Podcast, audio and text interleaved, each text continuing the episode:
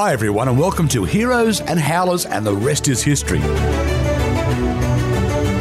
I'm Mikey Robins. I'm a bit of a history nerd, but my mate Paul Wilson. Hi, everybody. Paul's a proper historian, all the way from Oxford. Thanks, Mikey. Okay, folks, so here's the show. It's about the unsung heroes, the bizarre twists of fate, those weird bits of history that have surreptitiously changed the course of mankind. Yeah, actually, mate, it, it's also about the cock ups. Yeah. Th- those howlers, the moments of madness, they're sometimes tragic, sometimes comical, that have made the world what it is today.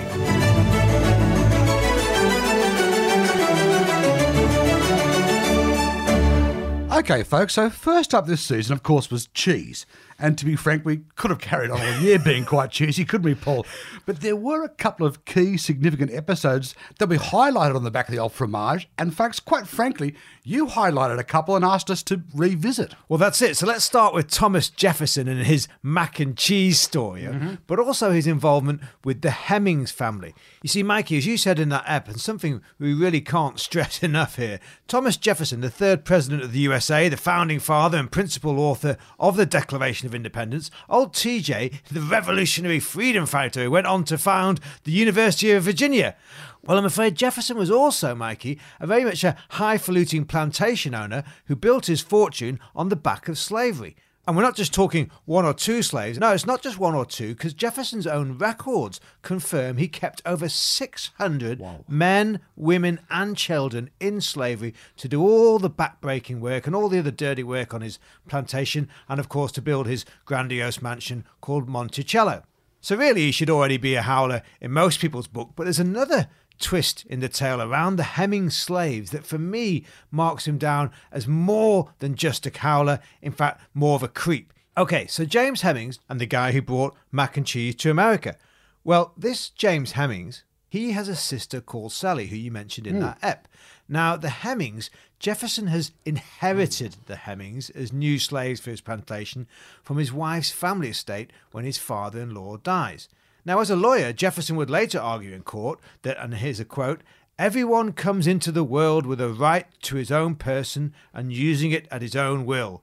This is what is called personal liberty and is given him by the author of nature because it was necessary for his own sustenance. Pretty noble words. Yes, but when it came to a nice bit of inheritance for Thomas, it was sorry, I'm keeping you all, and I'm keeping you all as slaves, every last one of them to the total of 135. So he inherits 135 people. That's right, Mikey, but unfortunately, I'm afraid it actually gets worse. You see, Jefferson's wife is a woman called Martha. Mm-hmm. We know she's his third cousin, which, you know, we could complain about, but more importantly, it's her father, John Wales, who dies to leave these slaves as inheritance to Thomas.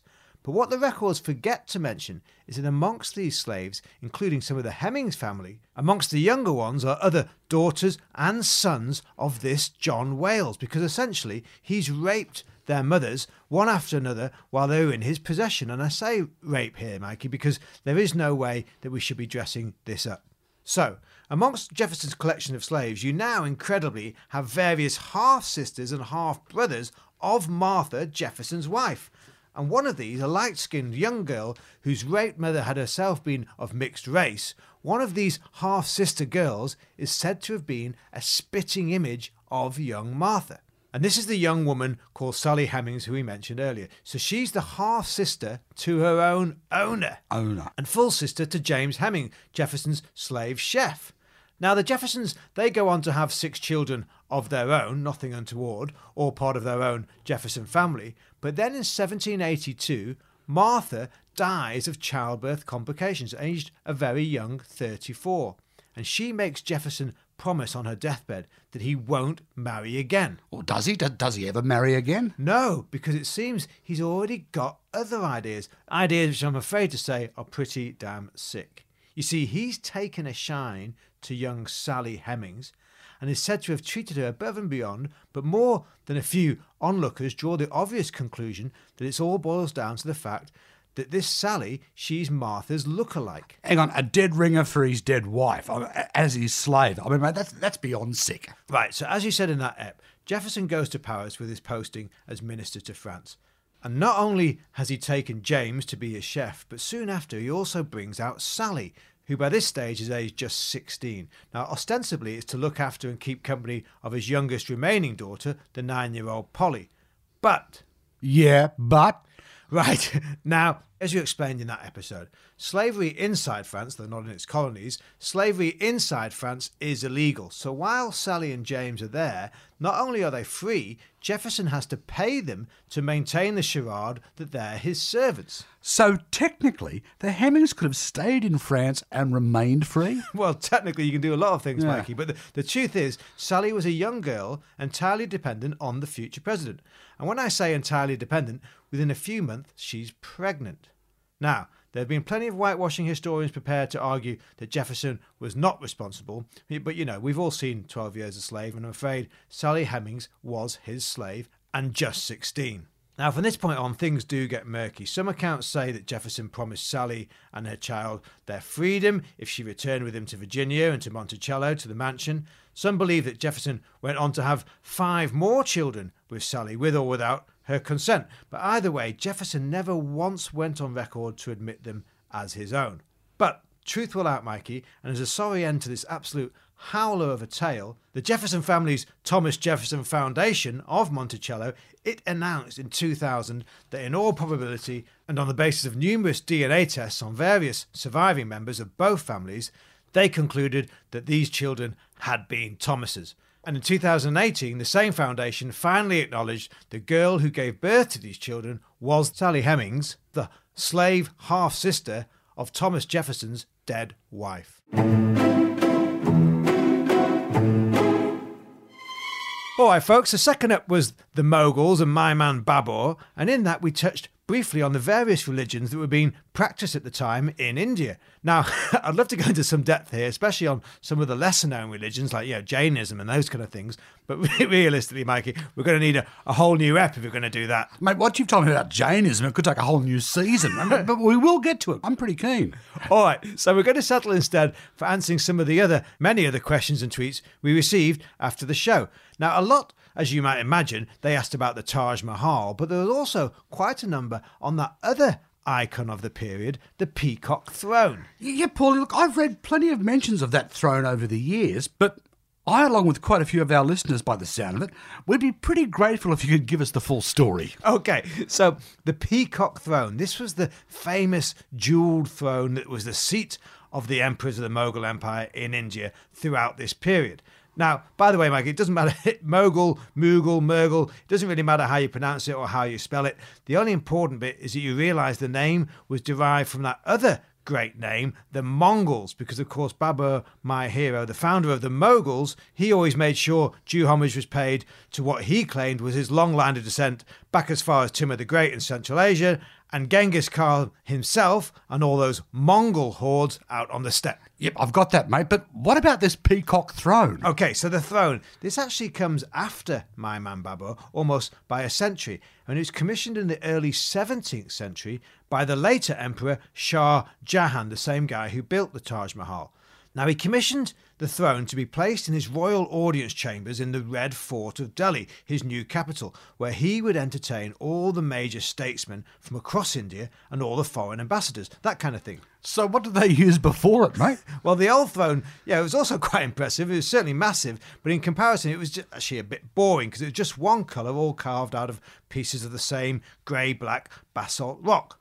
Whereas this new throne, it's a real wowzer, and it's called the Peacock Throne because of the two peacocks dancing on its back. Yeah, but we can't really be sure of it, can we, Paulie? Because the big, big deal about the peacock throne is that it's been lost to the ages and it no longer exists. Right, and we'll come to exactly what happened to the throne in a minute. But yes, we'll never know exactly what the throne looked like. So instead, I've got the next best thing. It's a contemporary description from one of the Mughal historians, Abdul Hamid Lahori. And he gives us this description in the 1650s in his great work, the Padshahnama.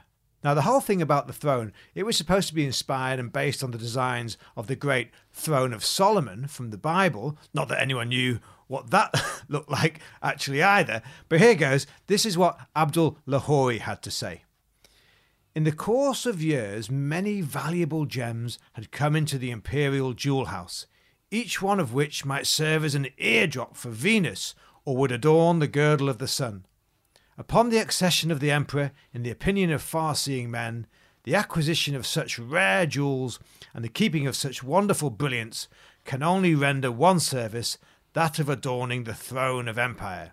They ought, therefore, to be put to such a use that beholders might share in and benefit by their splendour, and that majesty might shine with increased brilliancy. That sounds nice. Right, so you've got rubies, garnets, diamonds, pearls, emeralds, pure gold equal to 250,000 miscals of weight. I'm not quite sure what a miscal is, but was, going to, I was going to ask, but keep going, keep going, mate. and then above the throne was a canopy. The outside of the canopy was to be of enamel work, again studded with gems, and it was all supposed to be supported by 12 emerald columns. And on the top of each pillar, there were to be two peacocks thick set with gems, and between each two peacocks, a tree set with rubies and diamonds, emeralds, and pearls. Apparently, it took over seven years to make Mikey and cost more to make than the whole construction, even of the Taj Mahal. In fact, it was so magnificent, the master goldsmith responsible, a guy called Saeed Gilani, he's summoned by the emperor and showered with honours, including with his weight in gold coins, and given the title Peerless Master Bebadal Khan. All right, so we've established. It's a pretty impressive throne. So what actually happened to it? Okay, so as we said, the Peacock Throne is being built for Shah Jahan, and as we talked about in the ep, he's very much up there with the other great Mughal emperor a few decades earlier, Emperor Akbar. Now, they were said to bookend what is considered the golden age of the Mughal dynasty. And Shah Jahan, he's very much on the up. He moves his capital from Agra, where Babur, my man, had set up his HQ, and he's now ruling from a newly constructed capital, Shah Jahanabad, which is essentially what's now Old Delhi, as opposed to the British New Delhi a couple of hundred years later. So, in his palace, in this new capital, Shah Jahan has placed his new peacock throne, and he's got steps leading up to it to make it look as though he's kind of sort of floating above ground and closer to heaven compared to his court. And it's probably worth pointing out here, Mikey, that the throne was considered so marvellous, so extraordinary, that only a very small handful of courtiers, aristocrats, and visiting dignitaries were allowed even to see it.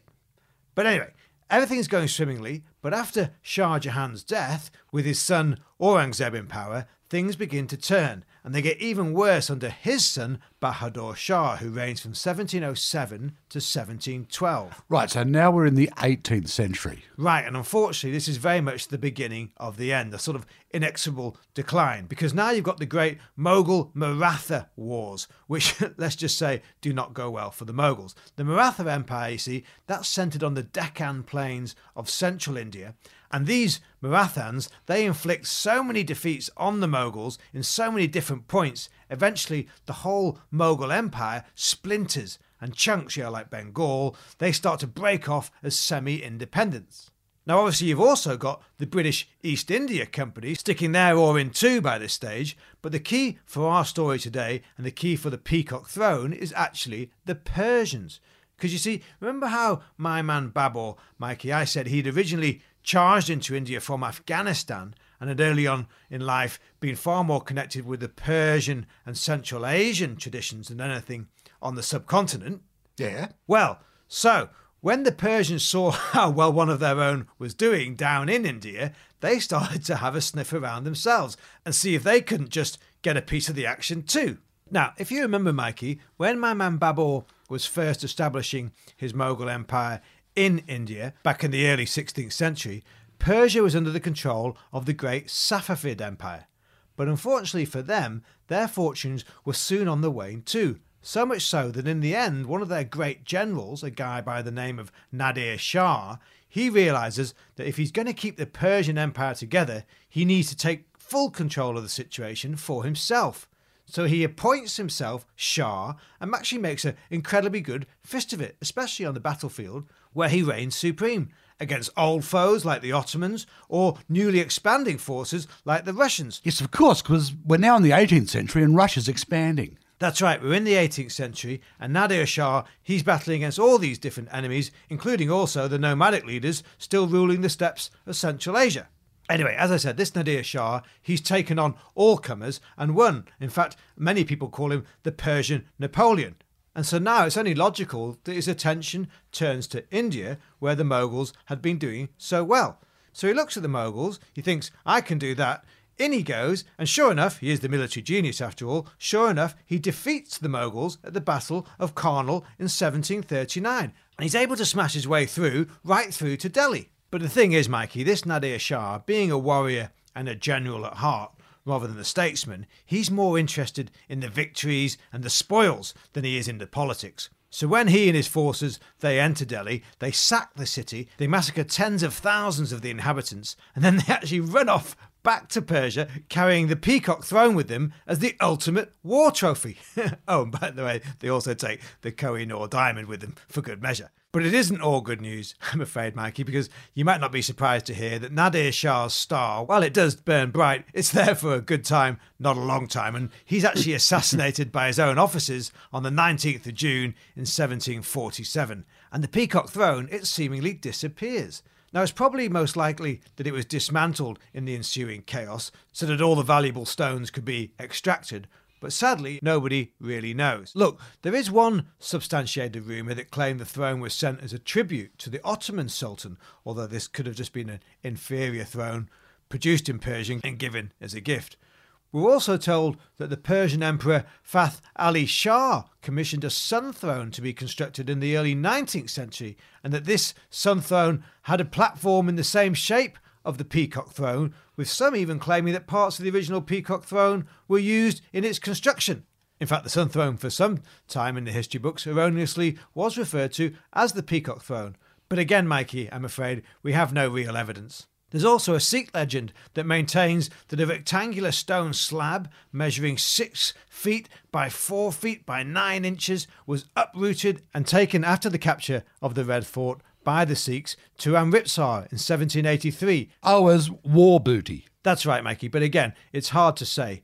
All that we do know for certain is that a replacement throne that closely resembled the original was constructed for the Mughal emperors after the Persian invasion. But this throne too has been lost, probably during or after the Indian Rebellion of 1857 and the subsequent looting and partial destruction of the Red Fort by the British. So hang on, mate, is there nothing left? Well, in 1908, the Metropolitan Museum of Art in New York it obtained what was purported to be a marble leg from the pedestal of the original throne, and maybe another leg which has turned up at the Victoria and Albert Museum in London. Maybe that's authentic too. But I'm afraid, Mikey, the reality is the Peacock Throne is just another of those great wonders of history, a bit like the Hanging Gardens of Babylon, that kind of thing. A treasure, it seems, that will always remain just tantalizingly out of reach.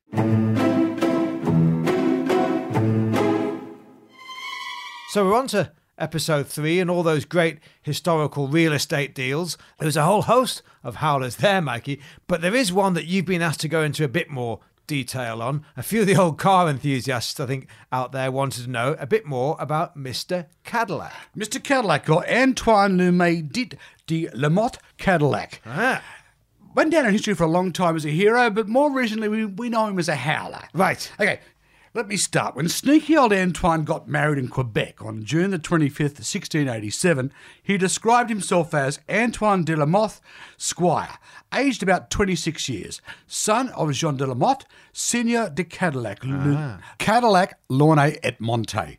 And it's his fancy French aristocratic title where the carboys get their idea for the name from. Right. Except he actually didn't come from nobility. Ah. He was born in 1658. Look, and he was the son of a local lawyer who'd turned judge. His military service was sketchy to say the least. In two separate later letters, he gives two very different and conflicting details about his military exploits. At the age of 25, he heads off to the New World. See, his father, as I said, was a magistrate, but he had lost a rather expensive lawsuit.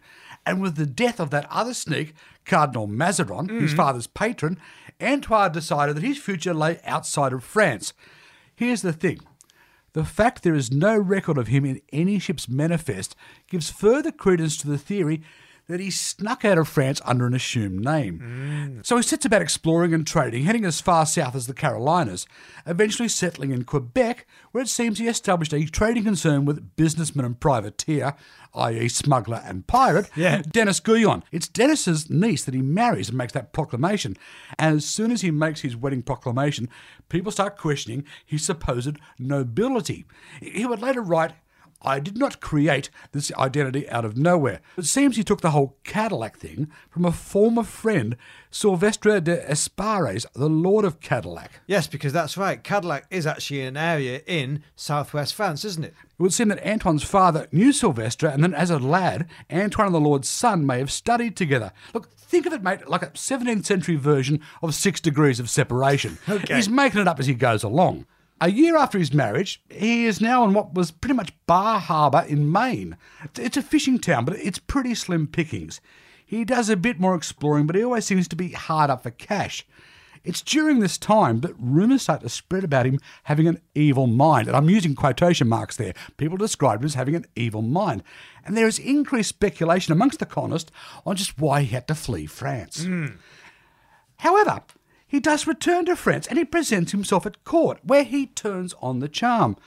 He even suggests that his knowledge of the east coast of that part of America could be useful, and he soon becomes central to a ridiculous French plan to take New York by force.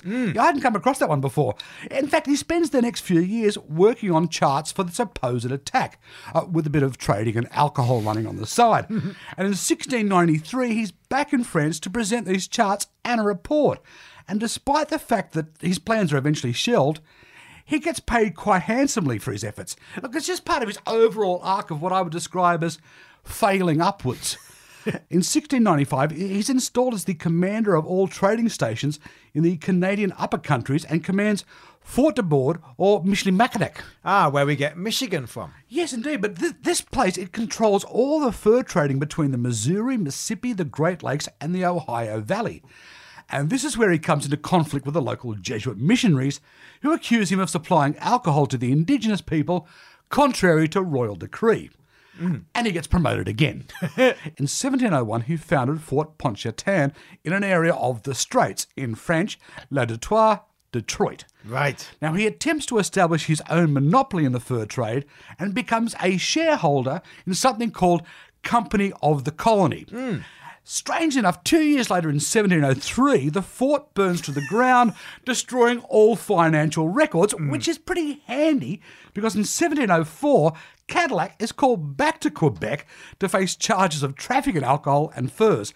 He's briefly imprisoned, but once again his name is cleared in 1705, and then in 1707 he's charged with multiple accounts of abuse of authority.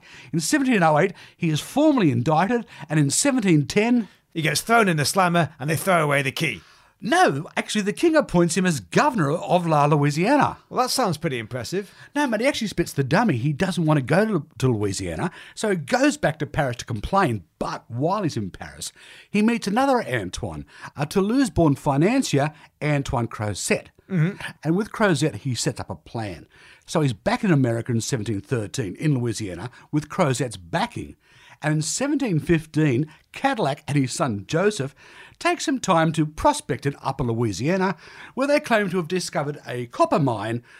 It'll come as no surprise to you, Paulie. There is no copper there, never has been, never will be. But they did, however, establish a lead mine in what is now present day Missouri, which the French exploited with slave labour. Mm. In fact, the first African American slaves in Missouri were brought over by Cadillac to work that mine. But his shenanigans are too much, and by this stage, Crozat has had enough of him. He withdraws Cadillac's authority in the company they established. Also, we know by this stage, Cadillac has written a scathing report about Louisiana to the king. Yeah, we talked about it in the episode, saying mm. it wasn't worth straw. On top of that, he's accused of under the table commercial ties with Spain and of actively encouraging French colonists to leave Louisiana. He's recalled back to France in 1717 and he's thrown into the Bastille along with his son Joseph and he's charged with having spoken against the government of the state and the colonies. And now, surely he's finally done for. No, mate, after five months he's released. And he's presented with the Order of St. Louis to recognise his almost three decades of loyal service. Wow. He's eventually made governor and mayor of Castelsarrasin, where he dies a wealthy man in 1730 at the age of 73. Now, that is what I call a howler.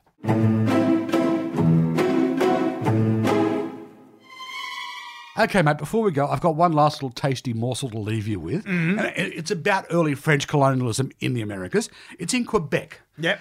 Okay, it's to do with the 17th century and the first ever bishop of Quebec, a guy called Francois de Laval. Mm-hmm. See, back then, holy days were far more prevalent than they are today. I mean, Sure. even when I was a kid, you know, I was a Catholic fishing on a Friday, but back then, a holy day could be almost every other day. Right. Now, the people of Quebec, they developed something of a taste for beaver. the animals were plentiful, they were easy to hunt, and actually, mate, apparently they barbecued up a treat. Hmm. People were loath to give up their beloved beaver every time the church declared a holy day. well, here's where the good bishop comes to the rescue. He mounted an argument in a letter to the Pope that due to the beaver's mostly aquatic habits, there were compelling reasons that the mammal could be classified as a fish.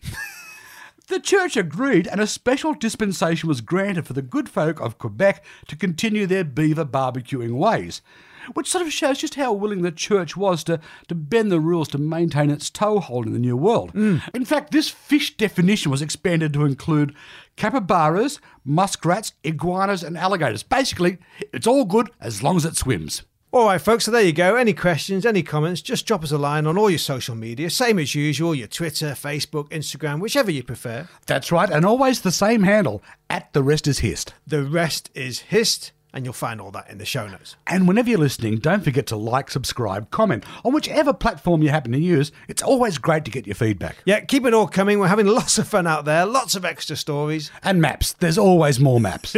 right.